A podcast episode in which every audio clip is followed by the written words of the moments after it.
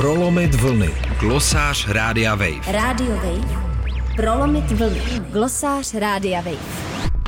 Katarské mistrovství světa ve fotbale mělo být podle pořádající země a globální fotbalové asociace FIFA historicky první uhlíkově neutrální akcí svého druhu.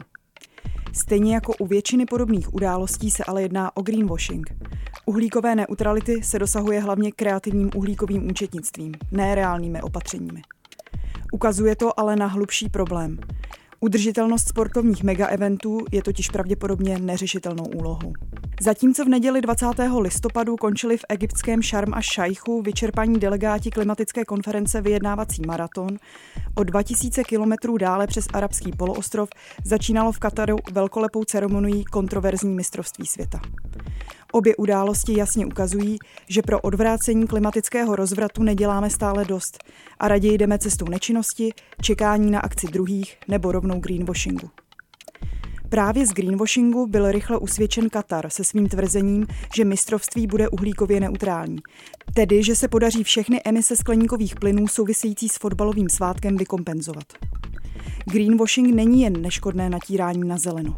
Efektivně totiž znemožňuje hráčům, fanouškům a sponzorům rozhodovat se o jejich potenciální neúčasti na akci a dále podrývá důvěru veřejnosti v klimatická řešení. Podrobnou analýzu kreativního uhlíkového účetnictví nabídnula expertní organizace Carbon Market Watch. Celkové emise spojené s mistrovstvím mají být podle oficiálních údajů v celkové výši 3,6 megatun CO2, což je pro představu zhruba dvakrát více emisí, než co za rok vyprodukuje náš chemický průmysl. Přes polovinu z těchto emisí přitom tvoří emise spojené s leteckou přepravou na a z mistrovství. Těch má být zhruba 1300 denně po měsíční dobu konání. Další emise pocházejí z dovozu semen trávy speciálně klimatizovanými letadly na zatravnění hracích ploch a jejich zalévání desalinizovanou vodou. Na desalinizaci je v Kataru, kde jsou minimální zásoby podzemní nebo povrchové vody, potřeba velké množství energie, která má vlastní nezanedbatelnou uhlíkovou stopu. Zejména u emisí spojených se stavbou nových stadionů odhadují expertky, že došlo až k osminásobnému podhodnocení skutečně vypuštěných emisí. To souvisí hlavně s poměrně nezvyklou metodou výpočtu, kdy se jednorázové emise spojené s konstrukcí staveb rozkládá do více let, kdyby mělo docházet k jejich intenzivnímu užívání ke sportovním i jiným účelům. Katar vychází z toho, že kromě jednoho kontejnerového stadionu se budou další stadiony po mnoho následujících let lokálně využívat. Není ale jasné, nakolik je tento zájem nadhodnocen a jestli se stavby reálně nestanou jen betonovým areálem duchů, jako mnoho jiných podobných sportovišť po celém světě. V této souvislosti pozorovatelé upozorňují na málo rozvinutou fotbalovou kulturu v Kataru. I ve fotbalem poblázněných zemích, jako je Rusko, Brazílie nebo Jihoafrická republika, zbyly po mistrovstvích nevyužité ohromné stavby, pro které se vžil v angličtině název Bílý sloni. Možnost fotbalového poháru být na papíře uhlíkově neutrální je konečně zcela závislé na takzvaném carbon offsettingu, tedy kompenzaci vzniklých emisí skrze projekty v jiných místech země či jiných částech světa. Ať už se jedná o výsadbu stromů, které uhlík ukládají, nebo třeba výměnu více energeticky úsporných vařičů v zemích globálního jihu.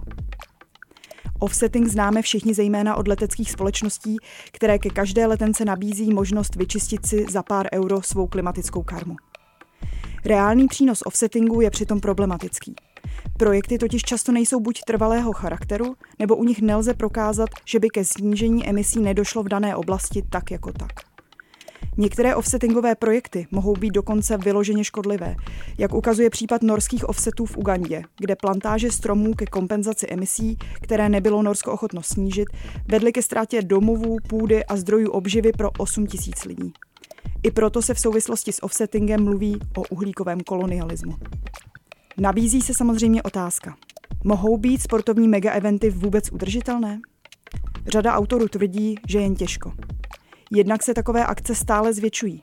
V posledních 60 letech se objem světových mistrovství a olympiád zvětšil 60krát, tedy 60krát více sportovců a sportovkyň, diváků, objemu marketingu a celkových nákladů. Zároveň možnosti snížit přímo jejich dopady na životní prostředí jsou minimální. Nároky na stadiony se stále zvyšují a je proto třeba stavět nové a těžko lze fanouškům vysvětlit, že by se na zápasy měli raději dívat z pohodlí domova. Jsou to nablízkané, krátké události, vděčné příležitosti pro politiky a biznismeny, za to s ohromnými náklady pro místní komunity a pro planetu. V této podobě bohužel do udržitelné budoucnosti nepatří. Prolomit vlny. Glosář Rádia Wave. Rádio Wave. Prolomit vlny. Glosář Rádia Wave.